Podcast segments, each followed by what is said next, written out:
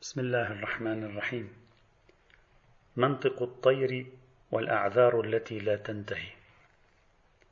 تتنوع الأعمال الأدبية الراقية في التراث الإسلامي وخاصة في الأدب الفارسي وواحدة من هذه الأعمال الأدبية والأنماط الأدبية التي تشرح حياة البشر والظواهر التي تمر في حياة البشر وتجاربهم النفسية والروحية والمعنوية والاجتماعية هي ظاهرة تشبيه البشر بالطيور ثم كتابة مدونة أدبية راقية تحاول أن تحاكي المشهد البشري من خلال مشهد تعيشه الطيور.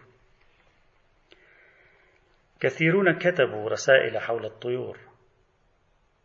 ومن أبرز هؤلاء الإمام الغزالي في رسالة الطير المشهورة له. أحد أهم الكتب الأدبية والروحية والعرفانية في التراث الإسلامي كتاب منطق الطير أو منطق الطير ومقامات الطيور لفريد الدين العطار النيسابوري المتوفى على المشهور سنة 627 للهجرة.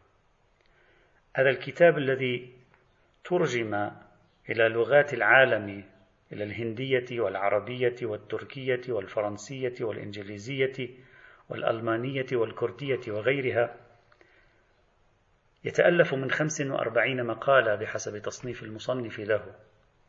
وفي كل مقالة يفتتح لنا حديثا ثم يتلو ذلك بمجموعة من الحكايا ذات العبر.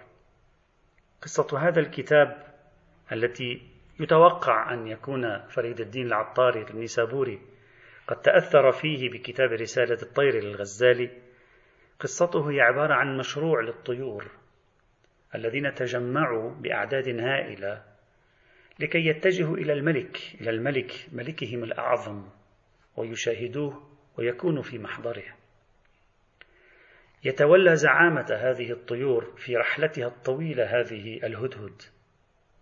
وتبدأ الرحلة لتعبر أودية سبعة.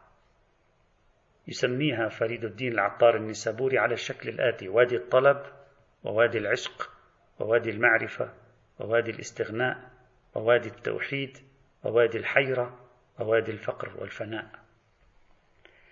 في كل مكان يمرون فيه في كل واد ينزلون فيه تبدأ مجموعة من الطيور تأتي إلى الهدهد. ثم تختلق عذرا. أنا لا أستطيع أن أكمل المسير. أنا عندي المشكلة الفلانية أو أنا متعلق بالأمر الفلاني أو أنا لدي العجز الفلاني. ثم يبدأ الهدهد ينتقدهم.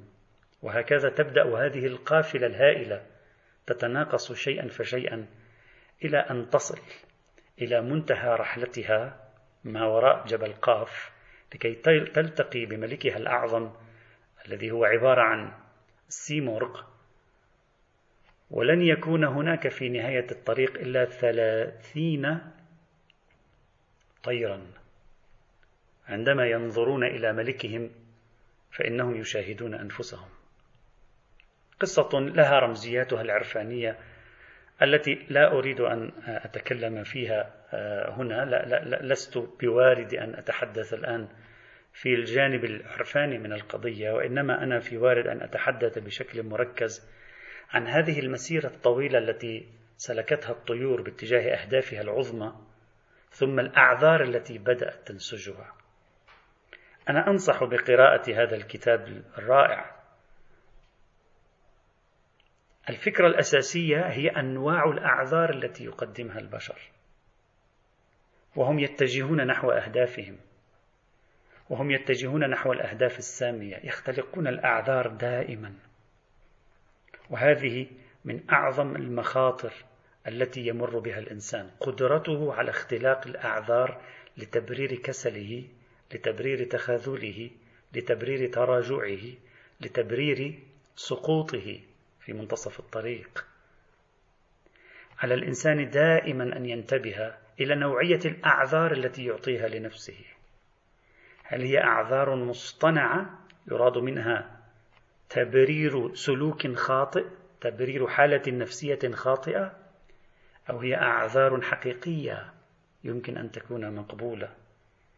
قد يعتذر شخص منا ويقول لا نريد الآن أن نواجه فكريا علينا أن نتبع طريقا تدريجيا الكلام منطقي لكن قد يكون خلف هذا الكلام مجرد إحساس الخوف والضعف عنده. لا يريد هو أن يواجه فينظر لعدم المواجهة. أو يكون هو بطبعه شخصا عنيفا فيميل إلى المواجهة ثم يبرر ذلك لنفسه بأن المواجهة هي الحق ويختلق لنفسه الأعذار. أخطر شيء في الإنسان هو عندما يقوم باختلاق الأعذار لنفسه ليقف في منتصف الطريق. وقصة منطق الطير. الرائعة تعلمنا كيف أن هذه القافلة الضخمة من الطيور المهاجرة إلى أهدافها السامية اختلقت لنفسها العذر تلو العذر حتى سقطت جميعا في منتصف الطريق ولم يصل منها إلا عدد قليل في نهاية المطاف. فلنكن جميعا على حذر من أعذارنا المختلقة المصطنعة ولنكن رقباء على أنفسنا بدل أن تكون نفوسنا هي التي تحرك أعذارنا وتبريراتنا والحمد لله رب العالمين.